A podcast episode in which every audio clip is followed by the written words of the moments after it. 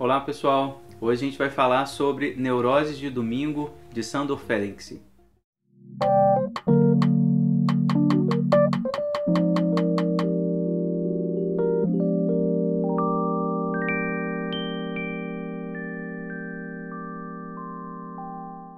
Pessoal, aqui no volume 2 do Sandor Ferenczi, né, da obras completas dele, que a Martins Fontes precisa voltar a publicar, né, existe uma procura enorme por essas obras aqui, infelizmente esgotadíssimo, né, assim, nem na estante virtual a gente encontra, quando encontra é por mil reais cada exemplar, né, então espero que a Martins Fontes possa reeditar esse livro, essa coleção tão importante do Ferenczi, porque nesses textos apesar de não terem as datas aqui, eu acho que é um problema dessa edição, o Ferenczi ele vai colocar várias das suas teorias, vários seus pensamentos, né, no Diário Clínico também, que é um texto super importante, que acompanham Freud muito de perto. Então, um autor que tem um pensamento próprio, né? A gente está retomando muito essa obra do Ferenczi mais recentemente. E esse texto, Neurose de Domingo, dá uma certa dimensão assim do criatividade do pensamento do Ferenczi, que é bem acompanhada também por essa lógica interpretativa presente no Freud.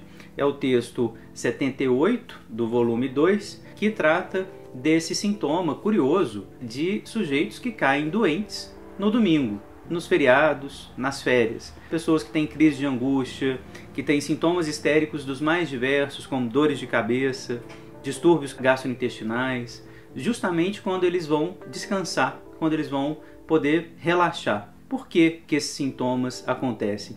Porque que muitas pessoas encontram no trabalho, na hiperocupação, um certo tipo de alívio, um certo tipo de escudo protetor contra a neurose, contra o tédio, a angústia que aparecem nesses momentos livres. Então o Ferenc vai comentar e eu vou também ler agora mesmo com vocês um pouco o comentário que o Carl Abraham, também contemporâneo do Freud, né, do círculo primeiro do Freud, vai fazer nesse texto, nas obras completas, aqui no volume 2, no caso do Abraham também, do texto do Ferenc. São observações que o Abraham vai fazer sobre o texto do Félix, a gente vai ver um pouquinho como que os dois estão pensando juntos, como que essa ideia está sendo discutida ali no, no círculo das quartas-feiras ali do Freud, desse círculo mais fechado, da primeira geração de psicanalistas que o Freud formou. A explicação do Ferenc aqui é que nos dias feriados, né, a gente não apenas somos senhores de nós mesmos, a gente se sente livre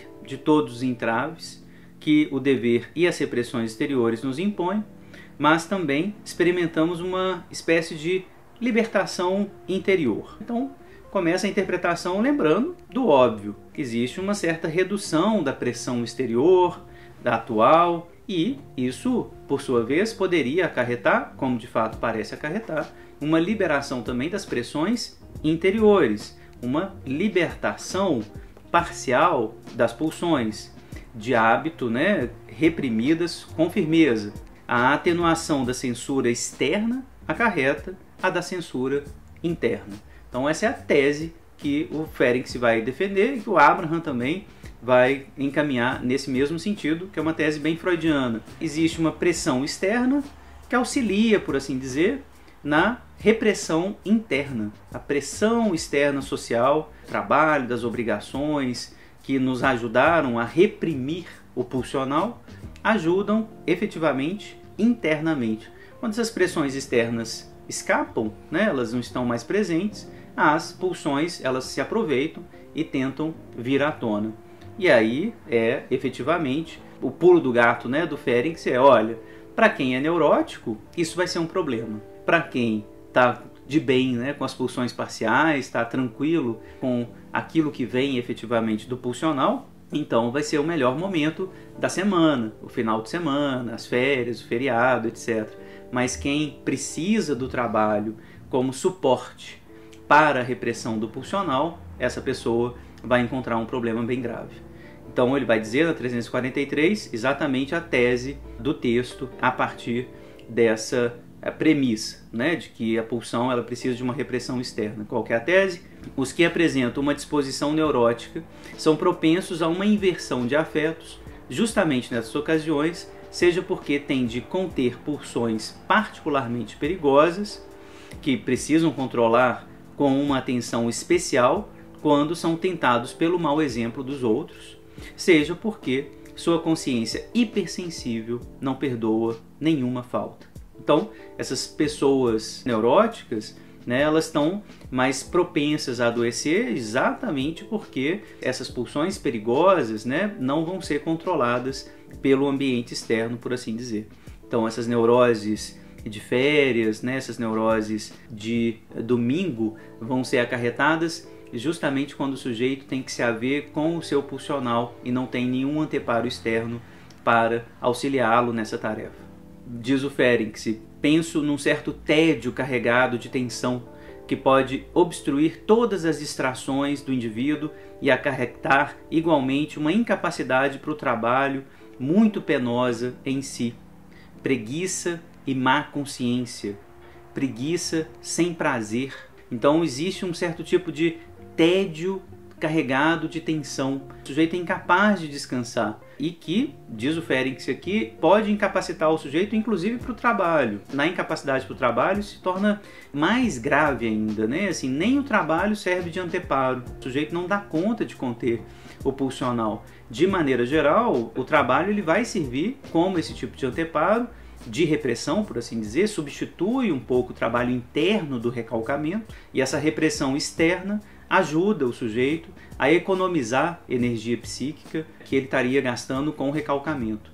Mas, em alguns casos, nem essa tarefa de substituição do recalcamento para a repressão externa, nem essa tarefa o sujeito consegue fazer esses caras que têm dificuldade, por exemplo, em trabalhar, constituir uma vida adulta né, e poder, por exemplo, ter um ritmo de trabalho adulto estável, tranquilo, produtivo, como se o sujeito não conseguisse efetivamente controlar o pulsional, ficasse regido ainda pelo infantil. Ferenc, a partir daí, na página 343 ainda, ele lembra que alguns pacientes ficam numa posição de insatisfação ali do dia de feriado, no domingo, pedindo alguma coisa para a mãe, né?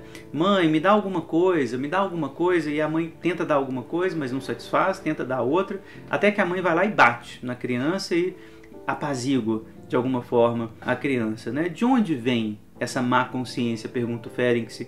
A tendência autopunitiva dos sintomas, o notável efeito terapêutico também da punição, então o Ferenc está se perguntando um pouquinho se essa neurose de domingo, nessa né, crise de angústia que vai vir, se ela também não tem a ver um pouco com esse pedido da violência, um pedido da agressividade, algo do masoquismo que se apresenta nessa cena, alguma coisa que precisa ser contida.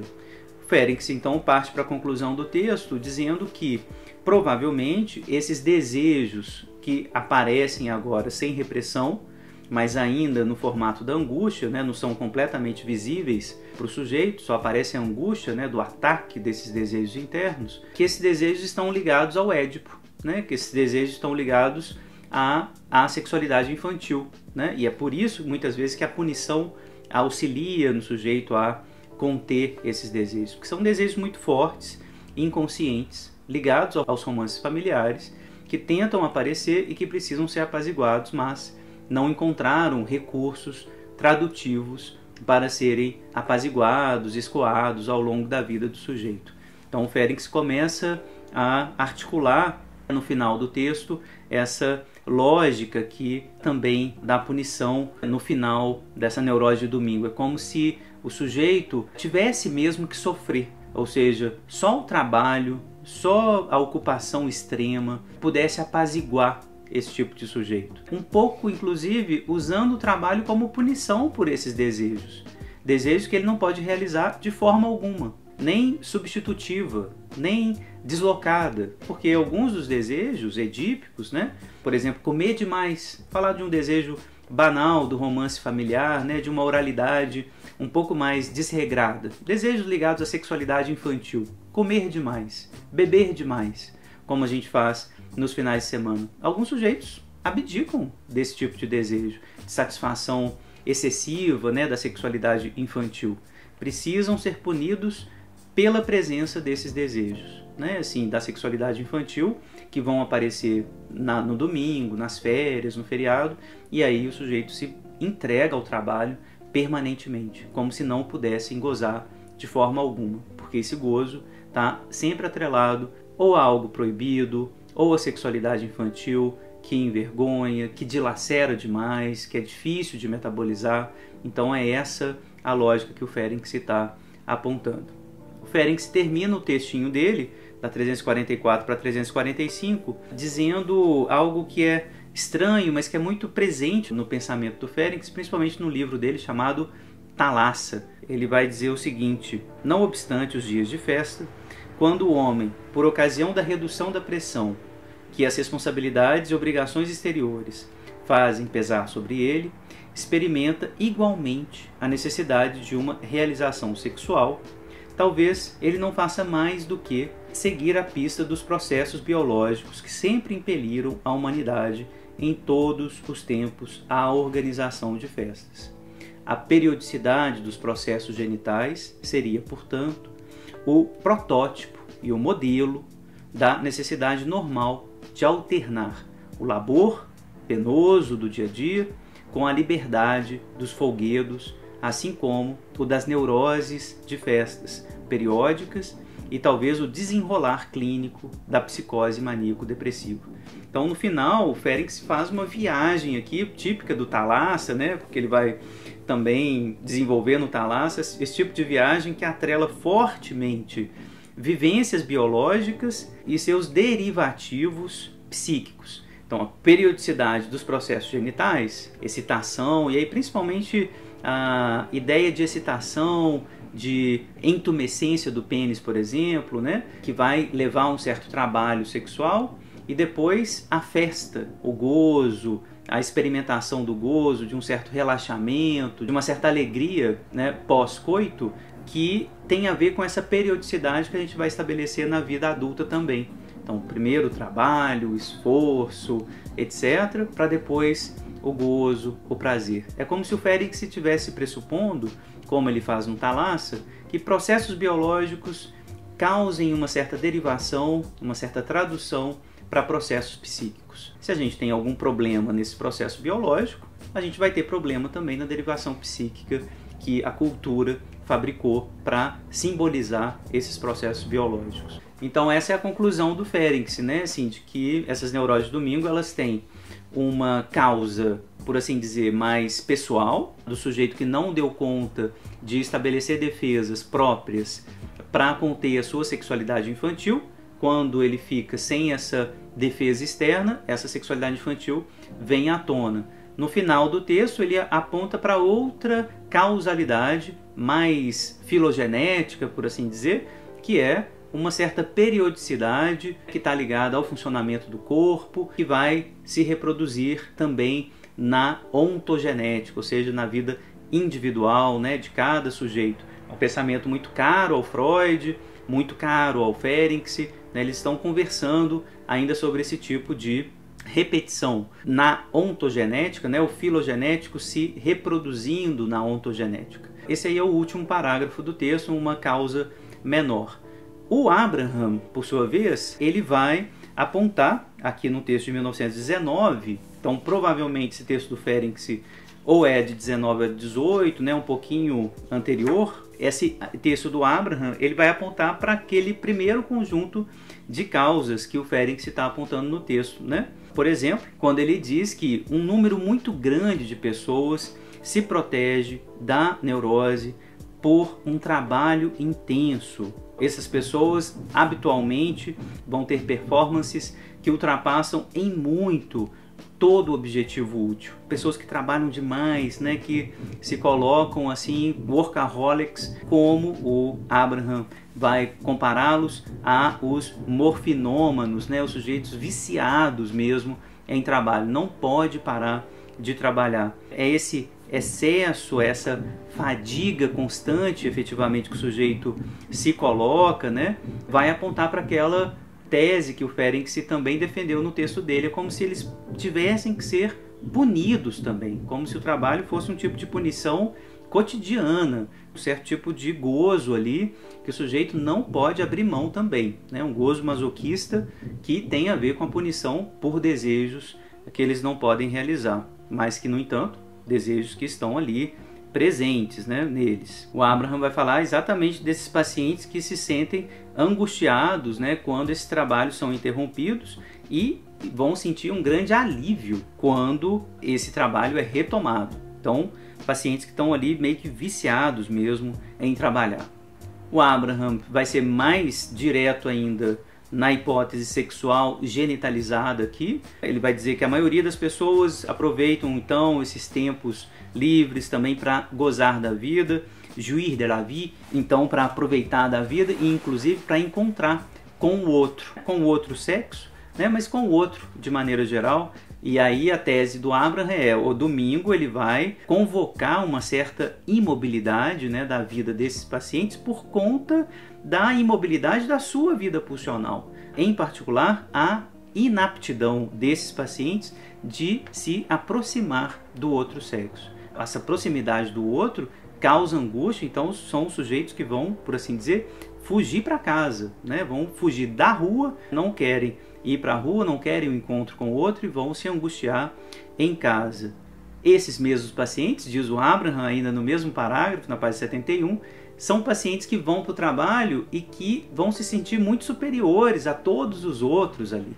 Né? Vão se sentir muito bem localizados, podem se sentir muito no lugar apropriado quando estão trabalhando, mas que quando se sentem no social, se sentem inadequados, se sentem no lugar errado, desconforto gigantesco. Então, de maneira geral, a gente encontra também esse tipo de efeito né, nas neuroses de domingo. Pacientes que descrevem uma inadequação social muito intensa, mas uma hiperadequação no trabalho, uma hipervalorização do trabalho, como se eles soubessem o que fazem o tempo todo, como se eles fossem efetivamente superiores a todos os outros. Então, a relação com o outro, ela é sempre permeada pelo trabalho. Aí as coisas podem funcionar quando o trabalho é um certo tipo de anteparo, um certo tipo de trânsito entre ele e o outro. Mas quando é o erótico, o encontro erótico em si, sexual ou não, é, genitalizado ou não, então esse encontro ele é inadequado, ele gera angústia, ele gera muito desconforto.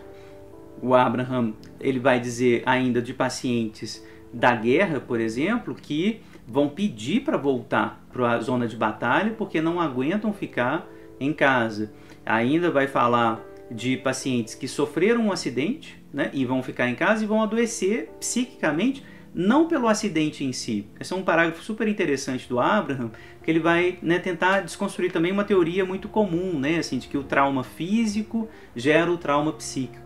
A gente sabe que isso não é verdade, que uma coisa, claro, pode gerar, né, o trauma físico pode gerar trauma psíquico, mas que não há uma causalidade forte aqui entre trauma psíquico e trauma físico. Né? O, muitos pacientes, a partir do trauma físico, vão se adoecer por conta dessa ausência da repressão externa, que vai fazer com que eles vão ter que lidar com uma pulsão interna sem esse recurso da repressão externa. Então a pulsão fica solta porque eles estão em casa, porque eles deixaram de trabalhar, porque eles deixaram de ter uma rotina e essa pulsão parcial fica, por assim dizer, à solta. Eles vão ter que dar conta né, das fantasias, dos desejos, muito mais impulsionados porque não tem um anteparo do trabalho para conter.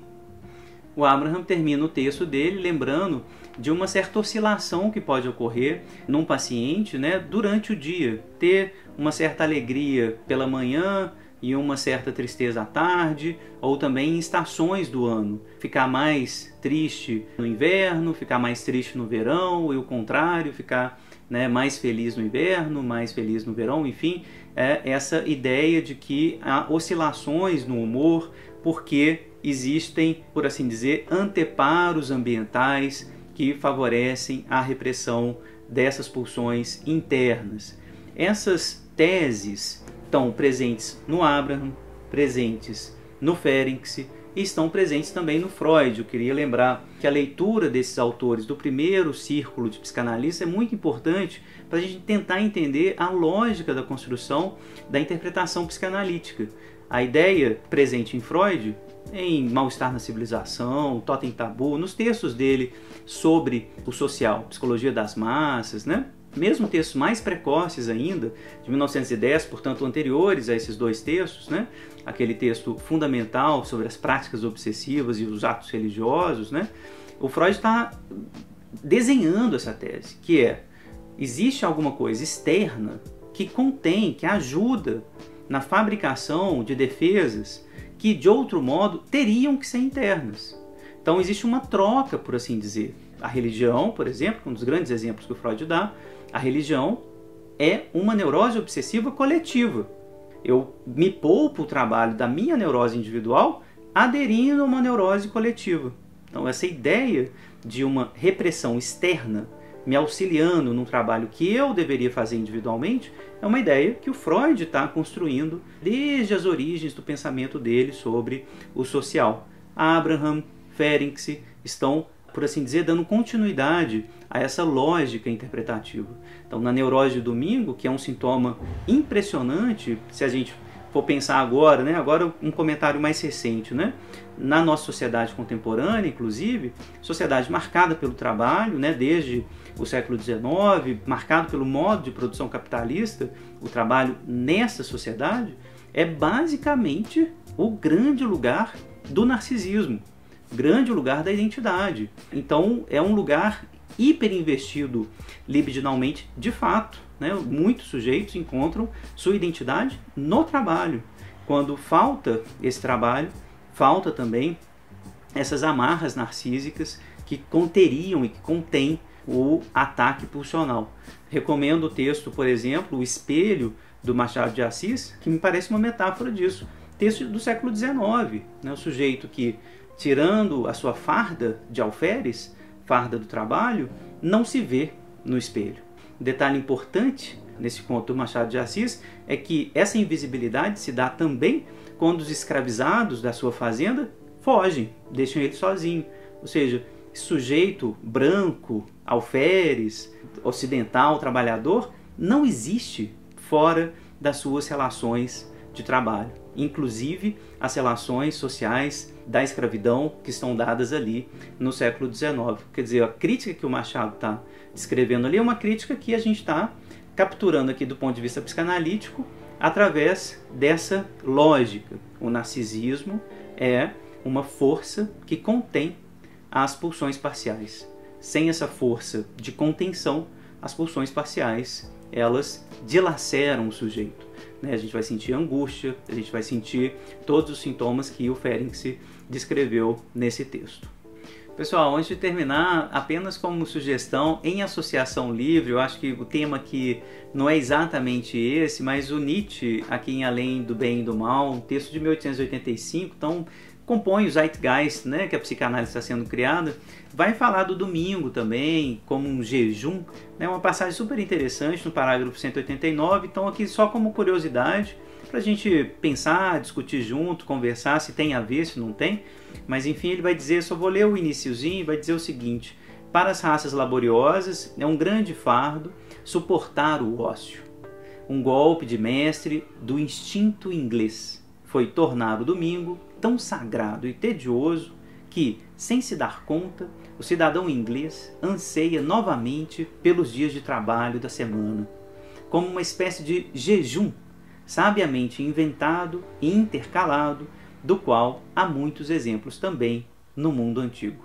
Então é como se fosse um jejum obrigatório, né, mas que só aguçasse, por assim dizer, o desejo de voltar ao trabalho. O Nietzsche, óbvio, né, tem toda uma ironia aqui para dizer como que a gente vai matando a vida, como que existe, né, no cristianismo em especial, todo um esforço para matar a paixão, né, para matar a vida. Essa é uma das teses desse livro brilhante, além do bem e do mal, que eu recomendo a leitura também.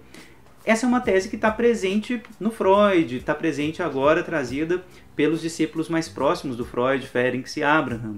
A ideia de que a vida ela tem a ver com prazer, com a autorização do próprio sujeito a vivenciar os seus prazeres, a dar conta da sua sexualidade, a reconhecer elementos da sexualidade infantil em si, sem esses anteparos que o punam excessivamente, que façam com que ele renuncie ao prazer e à vida. Né? Então parece que é o mesmo Zeitgeist, é o mesmo espírito do tempo que está sendo formado aqui do 19, início do 20, né, no sentido de um reconhecimento da vida enquanto possibilidade de gozo, enquanto possibilidade de uma vida que passa além do trabalho, que está além das obrigações, é uma vida que é construída por prazer, para que se tenha alegria de viver.